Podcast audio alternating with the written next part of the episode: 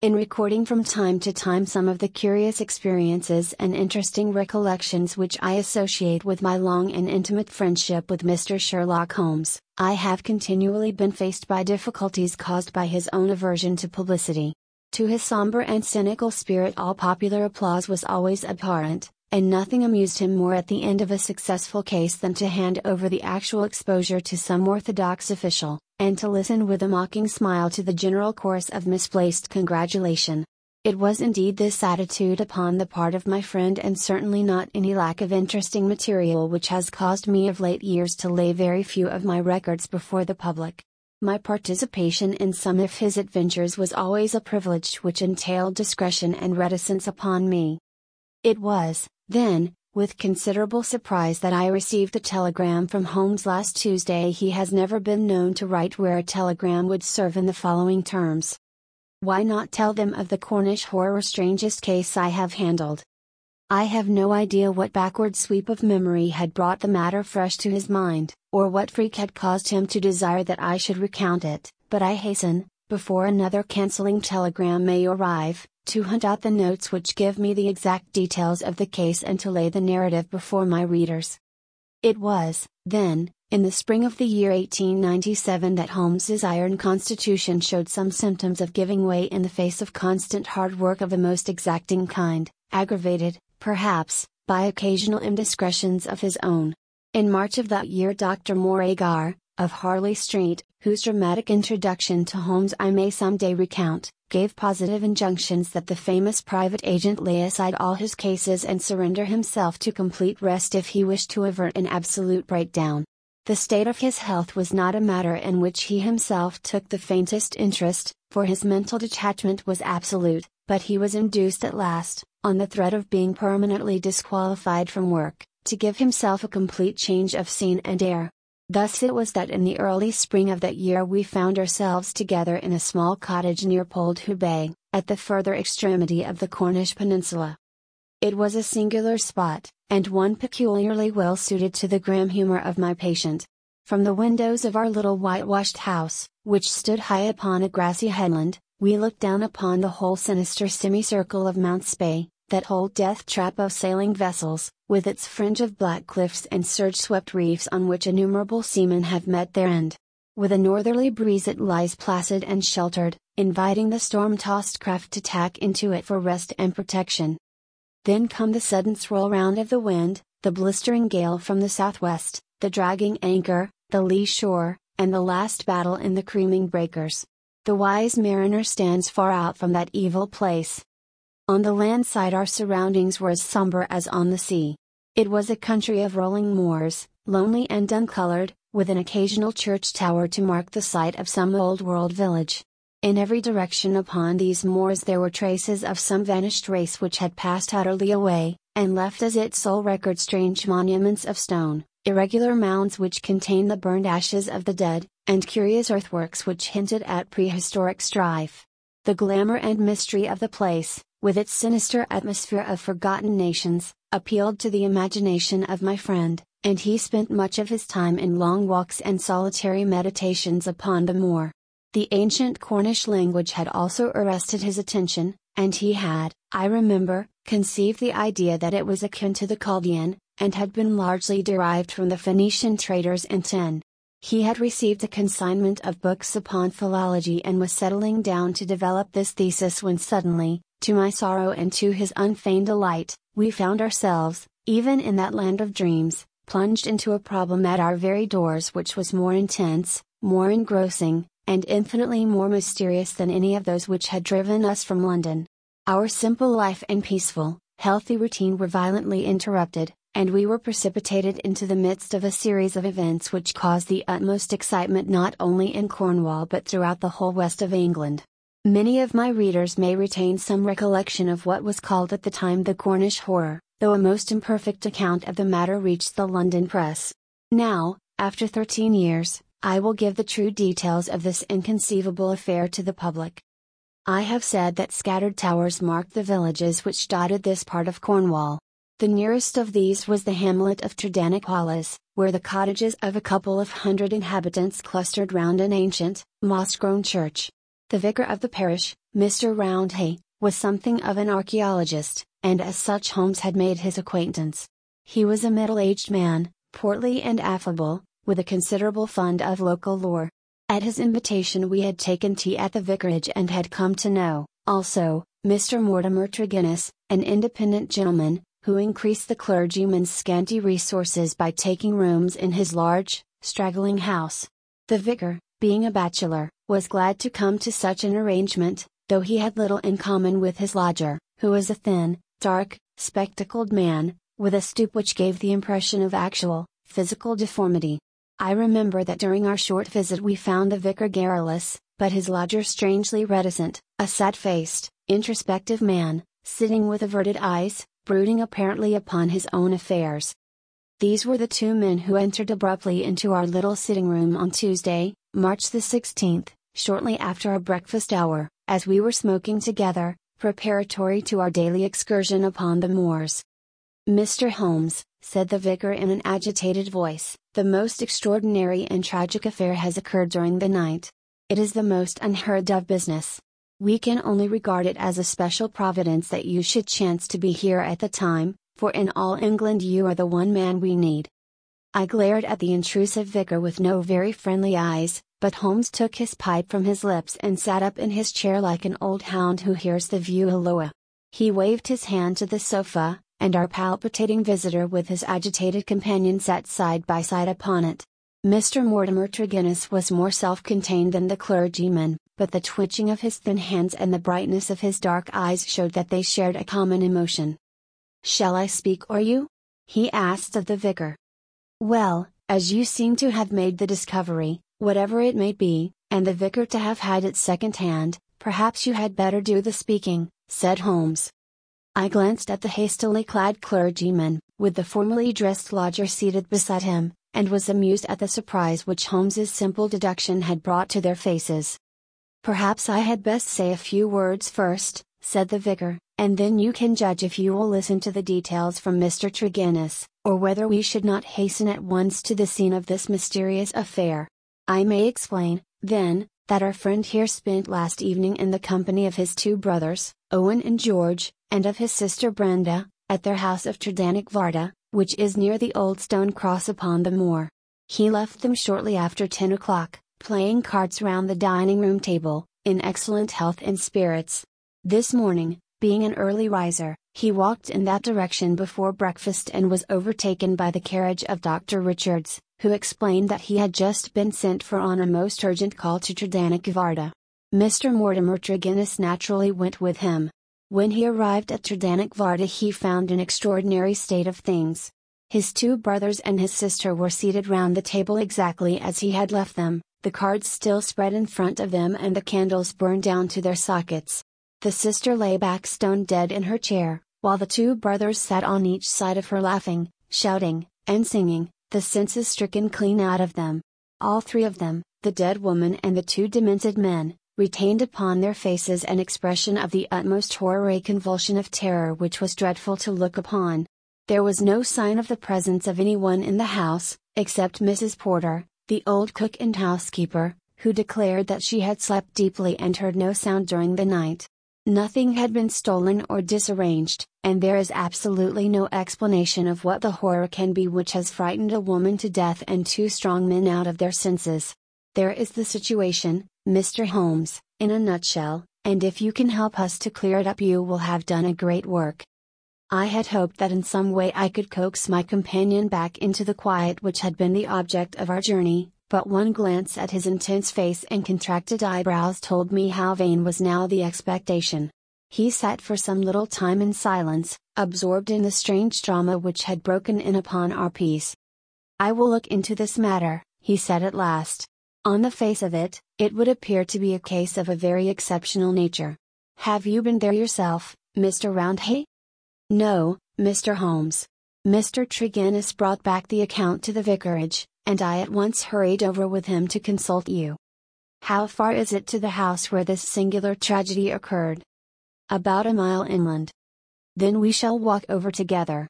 But before we start, I must ask you a few questions, Mr. Mortimer Tregennis. The other had been silent all this time, but I had observed that his more controlled excitement was even greater than the obtrusive emotion of the clergyman. He sat with a pale, drawn face, his anxious gaze fixed upon Holmes, and his thin hands clasped convulsively together. His pale lips quivered as he listened to the dreadful experience which had befallen his family, and his dark eyes seemed to reflect something of the horror of the scene. Ask what you like, Mr. Holmes, said he eagerly. It is a bad thing to speak of, but I will answer you the truth. Tell me about last night. Well, Mr. Holmes, I supped there, as the vicar has said, and my elder brother George proposed a game of whist afterwards. We sat down about nine o'clock. It was a quarter past ten when I moved to go. I left them all round the table, as merry as could be. Who let you out? Mrs. Porter had gone to bed, so I let myself out. I shut the hall door behind me. The window of the room in which they sat was closed, but the blind was not drawn down. There was no change in door or window this morning, or any reason to think that any stranger had been to the house. Yet there they sat, driven clean mad with terror, and Brenda lying dead of fright, with her head hanging over the arm of the chair. I'll never get the sight of that room out of my mind so long as I live. The facts, as you state them, are certainly most remarkable, said Holmes. I take it that you have no theory yourself which can in any way account for them? It's devilish, Mr. Holmes, devilish! cried Mortimer Tregennis. It is not of this world. Something has come into that room which has dashed the light of reason from their minds. What human contrivance could do that?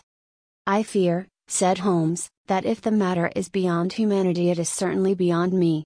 Yet we must exhaust up all natural explanations before we fall back upon such a theory as this. As to yourself, Mr. Tregennis, I take it you were divided in some way from your family, since they lived together and you had rooms apart? That is so, Mr. Holmes, though the matter is past and done with. We were a family of tin miners at Redruth, but we sold our venture to a company, and so retired with enough to keep us. I won't deny that there was some feeling about the division of the money and it stood between us for a time, but it was all forgiven and forgotten, and we were the best of friends together. Looking back at the evening which you spent together, does anything stand out in your memory as throwing any possible light upon the tragedy? Think carefully, Mr. Tregennis, for any clue which can help me. There is nothing at all, sir. Your people were in their usual spirits? Never better. Were they nervous people? Did they ever show any apprehension of coming danger? Nothing of the kind. You have nothing to add then, which could assist me. Mortimer Tregennis considered earnestly for a moment. There is one thing occurs to me, said he at last. As we sat at the table, my back was to the window, and my brother George, he being my partner at cards, was facing it. I saw him once look hard over my shoulder, so I turned round and looked also. The blind was up and the window shut, but I could just make out the bushes on the lawn, and it seemed to me for a moment that I saw something moving among them. I couldn't even say if it was man or animal, but I just thought there was something there. When I asked him what he was looking at, he told me that he had the same feeling. That is all that I can say. Did you not investigate? No, the matter passed as unimportant. You left them, then, without any premonition of evil? None at all. I am not clear how you came to hear the news so early this morning. I am an early riser and generally take a walk before breakfast.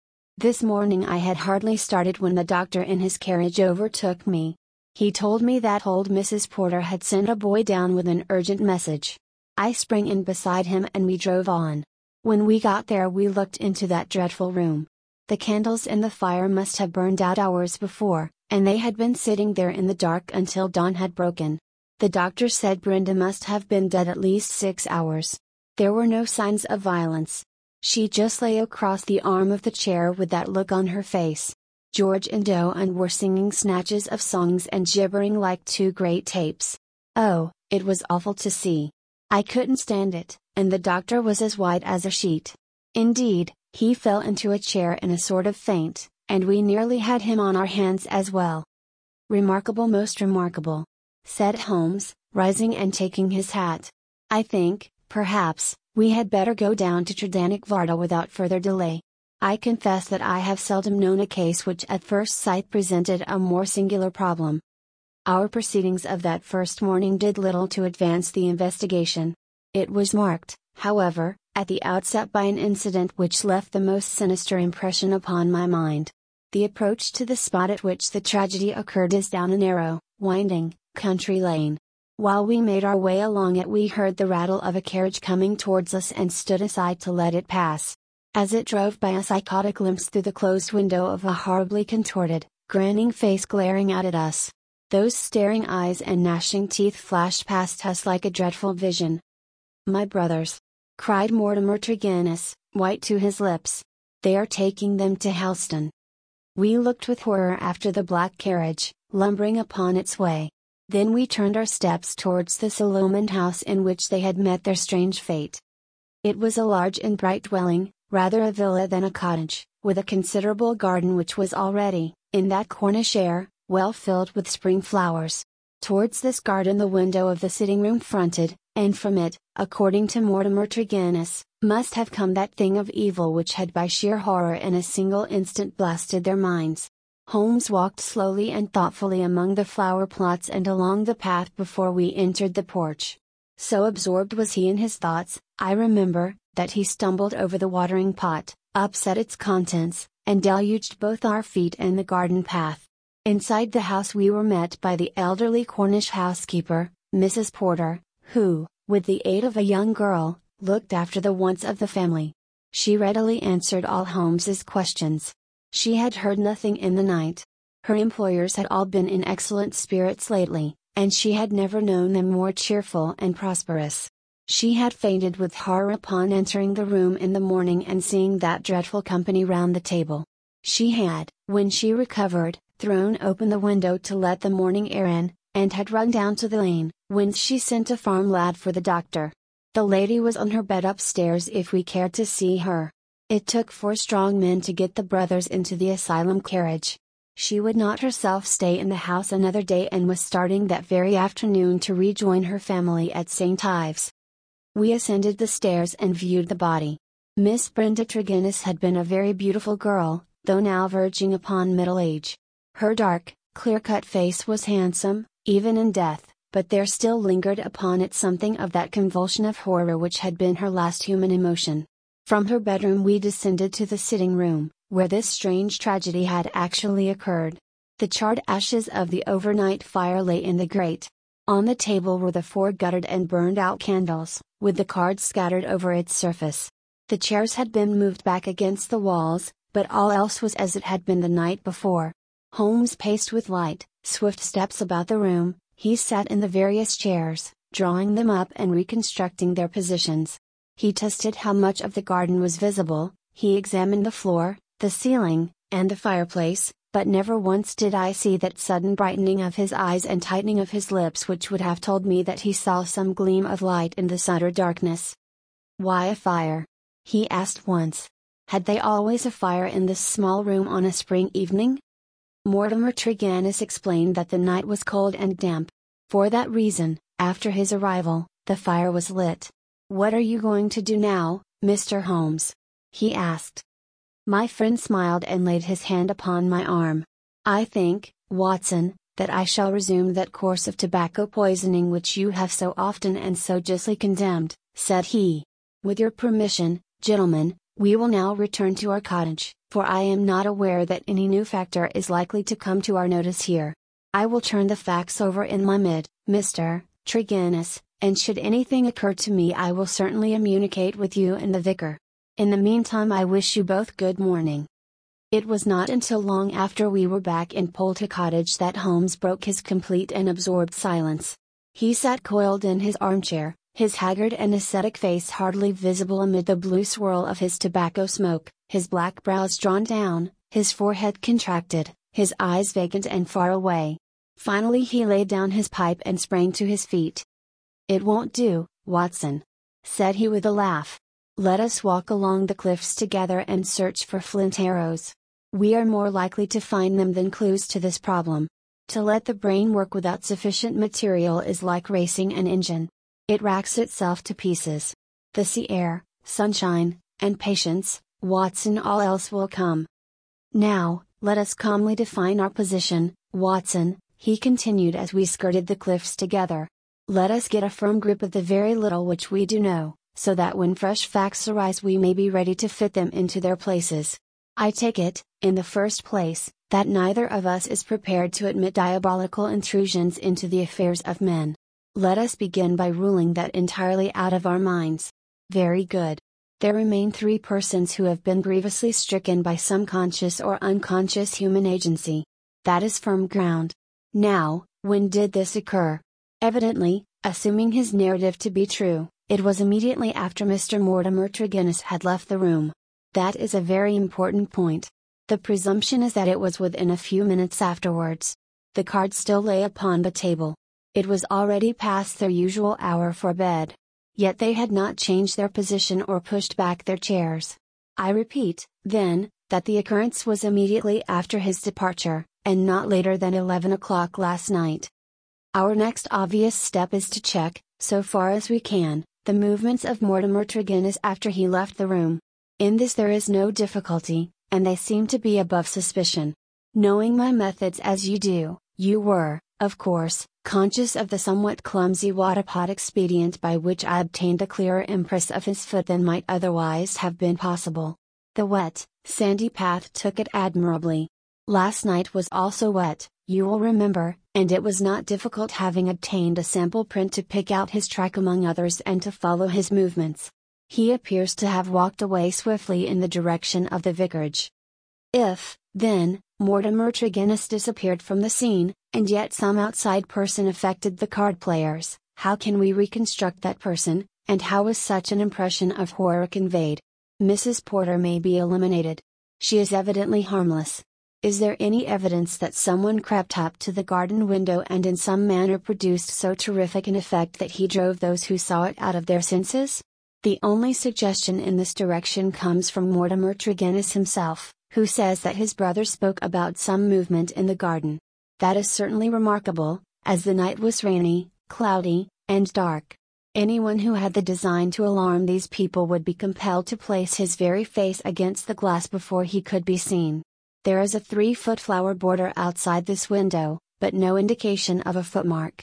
It is difficult to imagine, then, how an outsider could have made so terrible an impression upon the company, nor have we found any possible motive for so strange and elaborate an attempt. You perceive our difficulties, Watson? They are only too clear, I answered with conviction. And yet, with a little more material, we may prove that they are not insurmountable, said Holmes. I fancy that among your extensive archives, Watson, you may find some which were nearly as obscure. Meanwhile, we shall put the case aside until more accurate data are available, and devote the rest of our morning to the pursuit of Neolithic man. I may have commented upon my friend's power of mental detachment, but never have I wondered at it more than upon that spring morning in Cornwall when for two hours he discoursed upon Celts, arrowheads, and shards, as lightly as if no sinister mystery were waiting for his solution. It was not until we had returned in the afternoon to our cottage that we found a visitor awaiting us, who soon brought our minds back to the matter in hand. Neither of us needed to be told who that visitor was. The huge body, the craggy and deeply seamed face with the fierce eyes and hawk like nose, the grizzled hair which nearly brushed our cottage ceiling, the beard golden at the fringes and white near the lips, Save for the nicotine stain from his perpetual cigar, all these were as well known in London as in Africa, and could only be associated with the tremendous personality of Dr. Leon Sterndale, the great lion hunter and explorer. We had heard of his presence in the district and had once or twice caught sight of his tall figure upon the moorland paths. He made no advances to us, however, nor would we have dreamed of doing so to him, as it was well known that it was his love of seclusion which caused him to spend the greater part of the intervals between his journeys in a small bungalow buried in the lonely wood of Beauchamp Arriance. Here, amid his books and his maps, he lived an absolutely lonely life, attending to his own simple wants and paying little apparent heed to the affairs of his neighbors. It was a surprise to me, therefore, to hear him asking Holmes in an eager voice whether he had made any advance in his reconstruction of this mysterious episode. The county police are utterly at fault, said he, but perhaps your wider experience has suggested some conceivable explanation.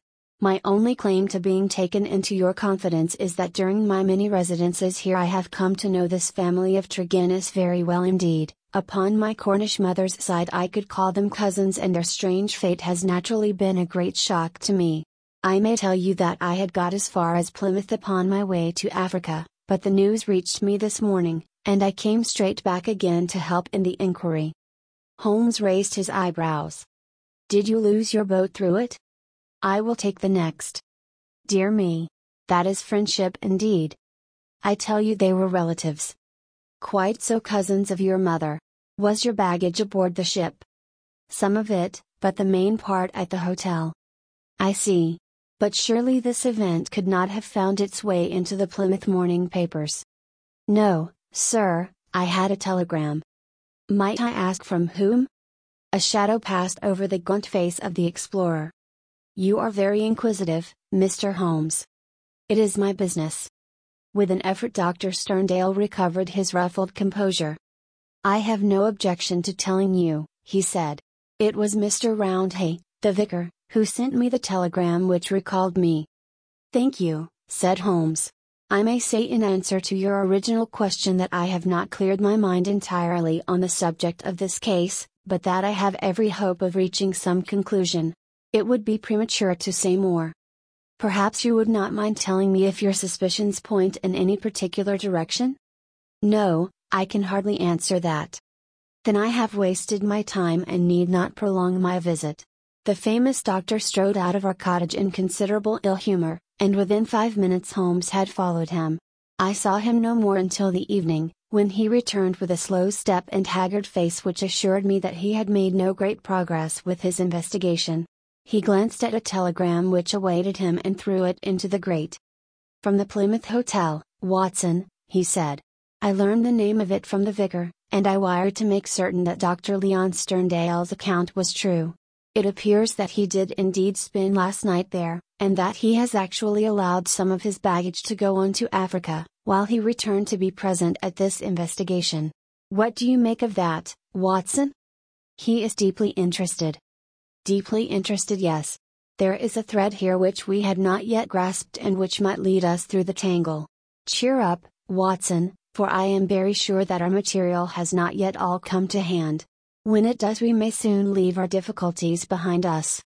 Little did I think how soon the words of Holmes would be realized, or how strange and sinister would be that new development which opened up an entirely fresh line of investigation. I was shaving at my window in the morning when I heard the rattle of hoofs and, looking up, saw a dog cart coming at a gallop down the road. It pulled up at our door, and our friend, the vicar, sprang from it and rushed up our garden path. Holmes was already dressed, and we hastened down to meet him. Our visitor was so excited that he could hardly articulate, but at last in gasps and bursts his tragic story came out of him. We are devil ridden, Mr. Holmes. My poor parish is devil ridden. He cried. Satan himself is loose in it. We are given over into his hands. He danced about in his agitation, a ludicrous object if it were not for his ashy face and startled eyes. Finally, he shot out his terrible news. Mr. Mortimer Tregennis died during the night, and with exactly the same symptoms as the rest of his family. Holmes sprang to his feet, all energy in an instant. Can you fit us both into your dog cart? Yes, I can. Then, Watson, we will postpone our breakfast. Mr. Roundhay, we are entirely at your disposal. Hurry, hurry, before things get disarranged. The lodger occupied two rooms at the vicarage, which were in an angle by themselves, the one above the other. Below was a large sitting room, above, his bedroom. They looked out upon a croquet lawn which came up to the windows. We had arrived before the doctor or the police, so that everything was absolutely undisturbed. Let me describe exactly the scene as we saw it upon that misty March morning. It has left an impression which can never be effaced from my mind. The atmosphere of the room was of a horrible and depressing stuffiness. The servant had first entered had thrown up the window, or it would have been even more intolerable. This might partly be due to the fact that a lamp stood flaring and smoking on the cinder table. Beside it sat the dead man, leaning back in his chair, his thin beard projecting, his spectacles pushed up onto his forehead, and his lean dark face turned towards the window and twisted into the same distortion of terror which had marked the features of his dead sister. His limbs were convulsed and his fingers contorted as though he had died in a very paroxysm of fear. He was fully clothed, though there were signs that his dressing had been done in a hurry. We had already learned that his bed had been slept in, and that the tragic end had come to him in the early morning. One realized the red hot energy which underlay Holmes's phlegmatic exterior when one saw the sudden change which came over him from the moment that he entered the fatal apartment. In an instant he was tense and alert, his eyes shining, his face set, his limbs quivering with eager activity. He was out on the lawn, in through the window, round the room, and up into the bedroom, for all the world like a dashing foxhound drawing a cover.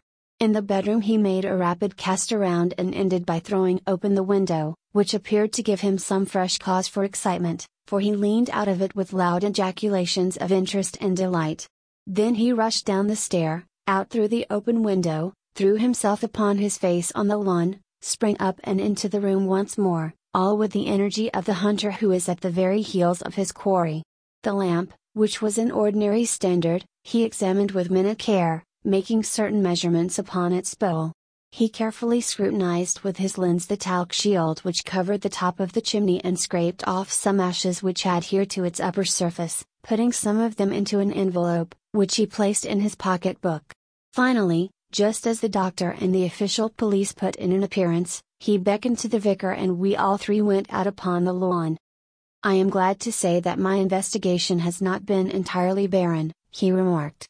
I cannot remain to discuss the matter with the police, but I should be exceedingly obliged, Mr. Roundhay, if you would give the inspector my compliments and direct his attention to the bedroom window and to the sitting room lamp. Each is suggestive, and together they are almost conclusive. If the police would desire further information, I shall be happy to see any of them at the cottage. And now, Watson, I think that, perhaps, we shall be better employed elsewhere. It may be that the police resented the intrusion of an amateur, or that they imagined themselves to be upon some hopeful line of investigation, but it is certain that we heard nothing from them for the next two days. During this time Holmes spent some of his time smoking and dreaming in the cottage, but a greater portion in country walks which he undertook alone, returning after many hours without remark as to where he had been. One experiment served to show me the line of his investigation. He had bought a lamp which was the duplicate of the one which had burned in the room of Mortimer Tregennis on the morning of the tragedy. This he filled with the same oil as that used at the vicarage, and he carefully timed the period which it would take to be exhausted. Another experiment which he made was of a more unpleasant nature, and one which I am not likely ever to forget. You will remember, Watson, he remarked one afternoon, that there is a single common point of resemblance in the varying reports which have reached us. This concerns the effect of the atmosphere of the room in each case upon those who had first entered it.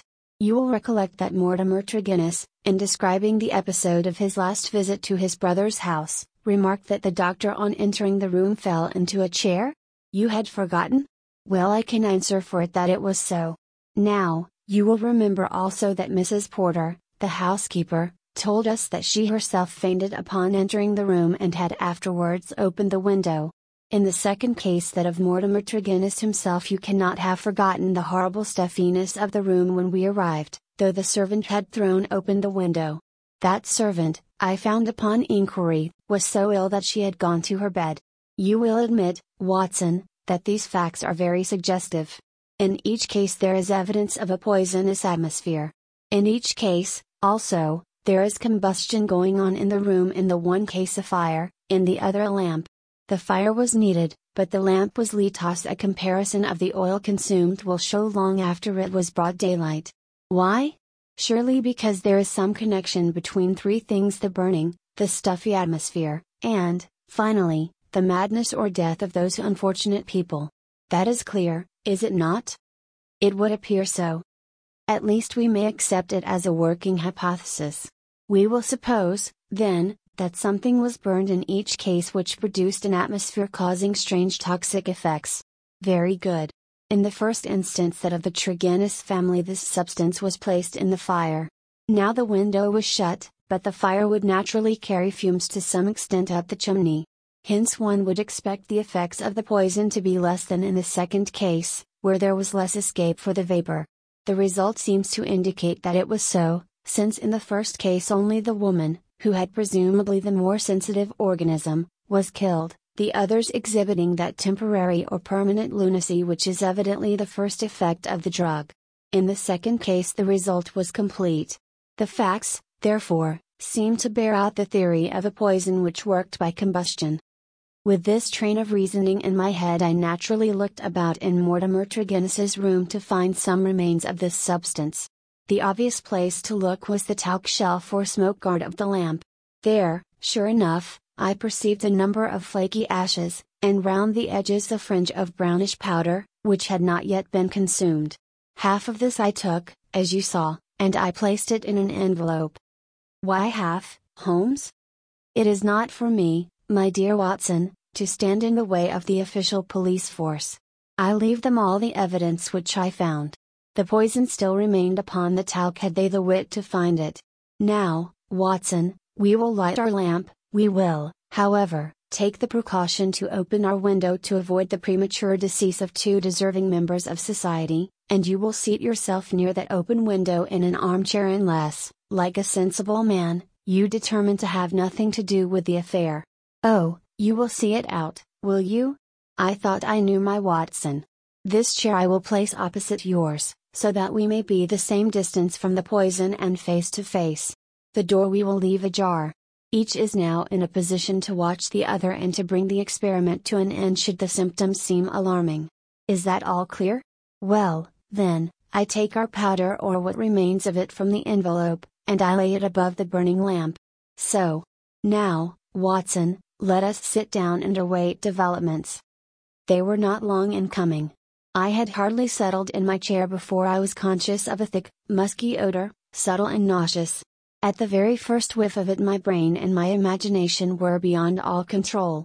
A thick, black cloud swirled before my eyes, and my mind told me that in this cloud, unseen as yet, but about to spring out upon my appalled senses, lurked all that was vaguely horrible, all that was monstrous and inconceivably wicked in the universe.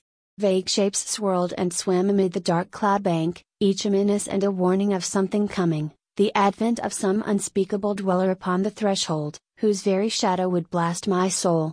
A freezing horror took possession of me. I felt that my hair was rising, that my eyes were protruding, that my mouth was opened, and my tongue like leather. The turmoil within my brain was such that something must surely snap. I tried to scream and was vaguely aware of some hoarse croak which was my own voice, but distant and detached from myself at the same moment, in some effort of escape, I broke through that cloud of despair and had a glimpse of Holmes's face, white, rigid, and drawn with horror the very look which I had seen upon the features of the dead. It was that vision which gave me an instant of sanity and of strength. I dashed from my chair, threw my arms round Holmes, and together we lurched through the door, and an instant afterwards had thrown ourselves down upon the grass plot and were lying side by side, conscious only of the glorious sunshine which was bursting its way through the hellish cloud of terror which had girt us in. Slowly it rose from our souls like the mists from a landscape until peace and reason had returned, and we were sitting upon the grass, wiping our clammy foreheads, and looking with apprehension at each other to mark the last traces of that terrific experience which we had undergone. Upon my word, Watson, said Holmes at last with an unsteady voice, I owe you both my thanks and an apology. It was an unjustifiable experiment even for oneself, and doubly so for a friend. I am really very sorry. You know, I answered with some emotion, for I have never seen so much of Holmes's heart before, that it is my greatest joy and privilege to help you. He relapsed at once into the half humorous, half cynical vein which was his habitual attitude to those about him. It would be superfluous to drive us mad, my dear Watson, said he. A candid observer would certainly declare that we were so already before we embarked upon so wild an experiment. I confess that I never imagined that the effect could be so sudden and so severe. He dashed into the cottage, and, reappearing with the burning lamp held at full arm's length, he threw it among a bank of brambles. We must give the room a little time to clear. I take it, Watson, that you have no longer a shadow of a doubt as to how these tragedies were produced? None whatever. but the cause remains as obscure as before. Come into the arbor here and let us discuss it together. That villainous stuff seems still to linger round my throat. I think we must admit that all the evidence points to this man, Mortimer Tregennis, having been the criminal in the first tragedy, though he was the victim in the second one. We must remember, in the first place, that there is some story of a family quarrel, followed by a reconciliation. How bitter that quarrel may have been, or how hollow the reconciliation we cannot tell. When I think of Mortimer Tregennis, with the foxy face and the small shrewd, beady eyes behind the spectacles, he is not a man whom I should judge to be of a particularly forgiving disposition. Well, in the next place, you will remember that this idea of someone moving in the garden, which took our attention for a moment from the real cause of the tragedy, emanated from him. He had a motive in misleading us. Finally, if he did not throw the substance into the fire at the moment of leaving the room, who did do so? The affair happened immediately after his departure. Had anyone else come in, the family would certainly have risen from the table. Besides, in peaceful Cornwall, visitors did not arrive after 10 o'clock at night. We may take it, then, that all the evidence points to Mortimer Tregennis as the culprit. Then his own death was suicide. Well, Watson, it is on the face of it a not impossible supposition. The man who had the guilt upon his soul of having brought such a fate upon his own family might well be driven by remorse to inflict it upon himself. There are, however, some cogent reasons against it. Fortunately, there is one man in England who knows all about it, and I have made arrangements by which we shall hear the facts this afternoon from his own lips. Ah! He is a little before his time. Perhaps you would kindly step this way, Dr. Leon Sterndale. We have been conducing a chemical experiment indoors which has left our little room hardly fit for the reception of so distinguished a visitor. I had heard the click of the garden gate, and now the majestic figure of the great African explorer appeared upon the path.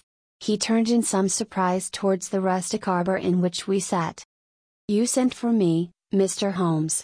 I had your note about an hour ago, and I have come, though I really do not know why I should obey your summons. Perhaps we can clear the point up before we separate, said Holmes. Meanwhile, I am much obliged to you for your courteous acquiescence. You will excuse this informal reception in the open air, but my friend Watson and I have nearly furnished an additional chapter to what the papers call the Cornish horror, and we prefer a clear atmosphere for the present. Perhaps, since the matters which we have to discuss will affect you personally in a very intimate fashion, it is as well that we should talk where there can be no eavesdropping. The explorer took his cigar from his lips and gazed sternly at my companion. I am at a loss to know, sir, he said, what you can have to speak about which affects me personally in a very intimate fashion. The killing of Mortimer Tregennis, said Holmes. For a moment I wished that I were armed. Sterndale's fierce face turned to a dusky red, his eyes glared, and the knotted, passionate veins started out in his forehead, while he sprang forward with clenched hands towards my companion. Then he stopped, and with a violent effort he resumed a cold, rigid calmness, which was, perhaps, more suggestive of danger than his hot headed outburst. I have lived so long among savages and beyond the law, said he, that I have got into the way of being a law to myself. You would do well, Mr. Holmes, not to forget it, for I have no desire to do you an injury. Nor have I any desire to do you an injury, Dr. Sterndale. Surely the clearest proof of it is that, knowing what I know, I have sent for you and not for the police. Sterndale sat down with a gasp, overawed for, perhaps, the first time in his adventurous life. There was a calm assurance of power in Holmes's manner which could not be withstood. Our visitor stammered for a moment, his great hands opening and shutting in his agitation. What do you mean? he asked at last. If this is bluff upon your part, Mr. Holmes, you have chosen a bad man for your experiment. Let us have no more beating about the bush. What do you mean? I will tell you, said Holmes, and the reason why I tell you is that I hope frankness may beget frankness. What my next step may be will depend entirely upon the nature of your own defense. My defense? Yes, sir. My defense against what? Against the charge of killing Mortimer Tregennis. Sterndale mopped his forehead with his handkerchief. Upon my word, You are getting on, said he. Do all your successes depend upon this prodigious power of bluff?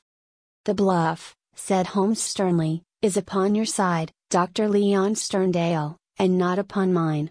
As a proof, I will tell you some of the facts upon which my conclusions are based. Of your return from Plymouth, allowing much of your property to go on to Africa, I will say nothing save that it first informed me that you were one of the factors which had to be taken into account in reconstructing this drama. I came back. I have heard your reasons and regard them as unconvincing and inadequate. We will pass that. You came down here to ask me whom I suspected. I refused to answer you. You then went to the vicarage, waited outside it for some time, and finally returned to your cottage. How do you know that? I followed you. I saw no one. That is what you may expect to see when I follow you. You spent a restless night at your cottage, and you formed certain plans, which in the early morning you proceeded to put into execution. Leaving your door just as day was breaking, you filled your pocket with some reddish gravel that was lying heaped beside your gate.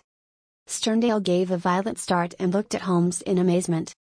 You then walked swiftly for the mile which separated you from the vicarage. You were wearing, I may remark, the same pair of ribbed tennis shoes which are at the present moment upon your feet. At the vicarage you passed through the orchard and the side hedge, coming out under the window of the lodger Tregennis. It was now daylight, but the household was not yet stirring. You drew some of the gravel from your pocket, and you threw it up at the window above you. Sterndale sprang to his feet. I believe that you are the devil himself. He cried. Holmes smiled at the compliment, it took two, or possibly three, handfuls before the lodger came to the window. You beckoned him to come down. He dressed hurriedly and descended to his sitting room. You entered by the window. There was an interview, a short one during which you walked up and down the room. Then you passed out and closed the window, standing on the lawn outside smoking a cigar and watching what occurred. Finally, after the death of Tregennis, you withdrew as you had come. Now, Dr. Sterndale, how do you justify such conduct, and what were the motives for your actions? If you prevaricate or trifle with me, I give you my assurance that the matter will pass out of my hands forever. Our visitor's face had turned ashen gray as he listened to the words of his accuser. Now he sat for some time in thought with his face sunk in his hands.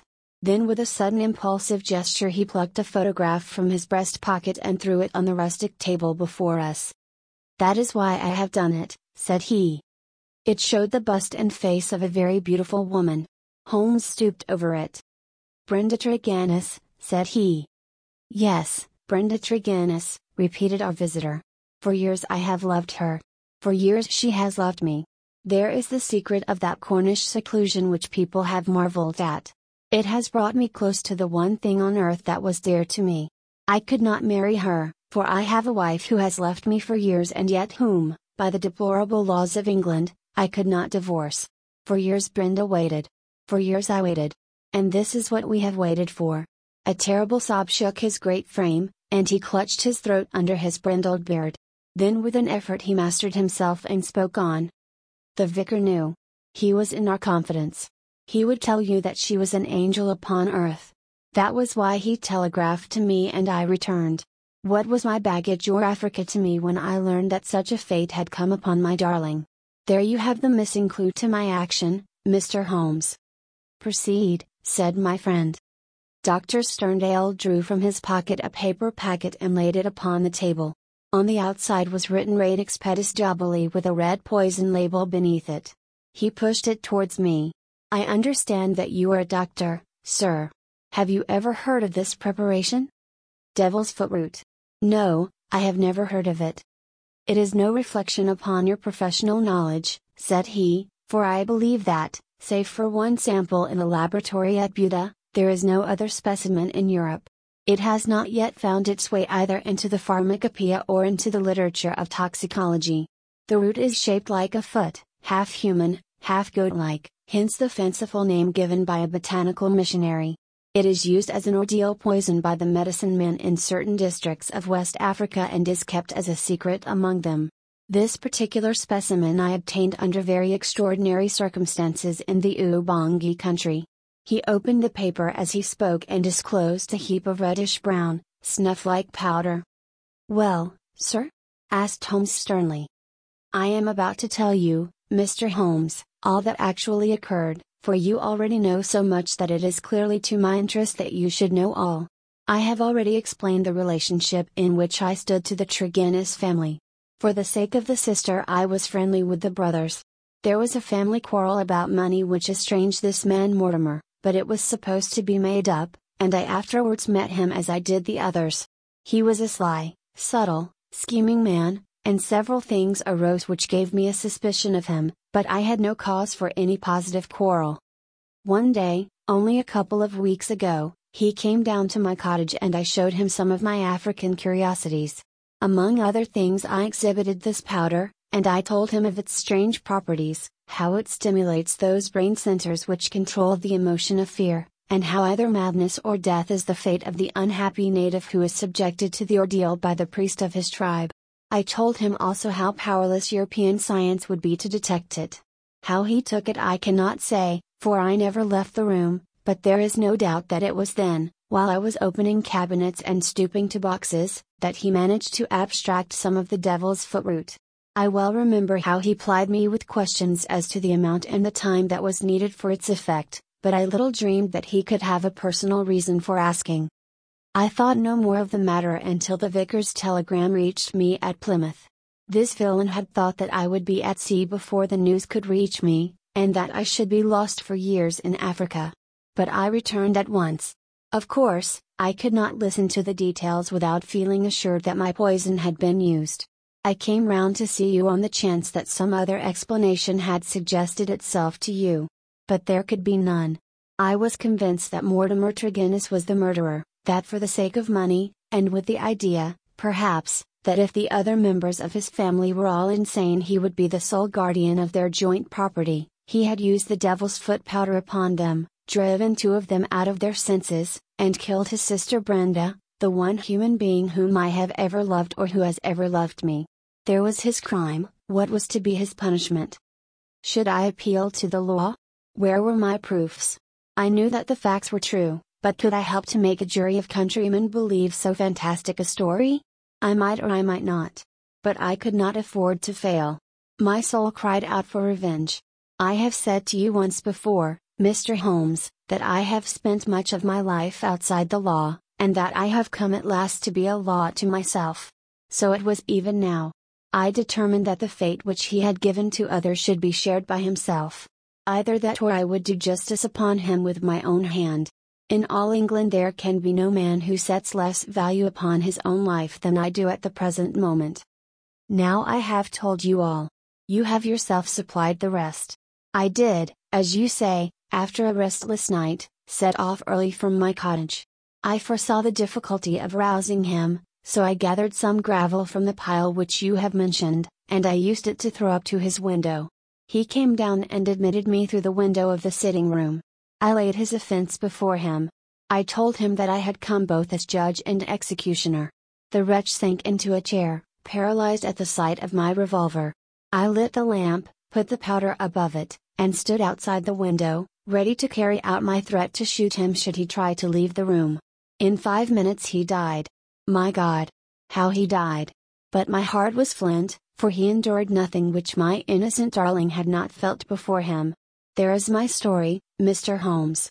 Perhaps, if you loved a woman, you would have done as much yourself.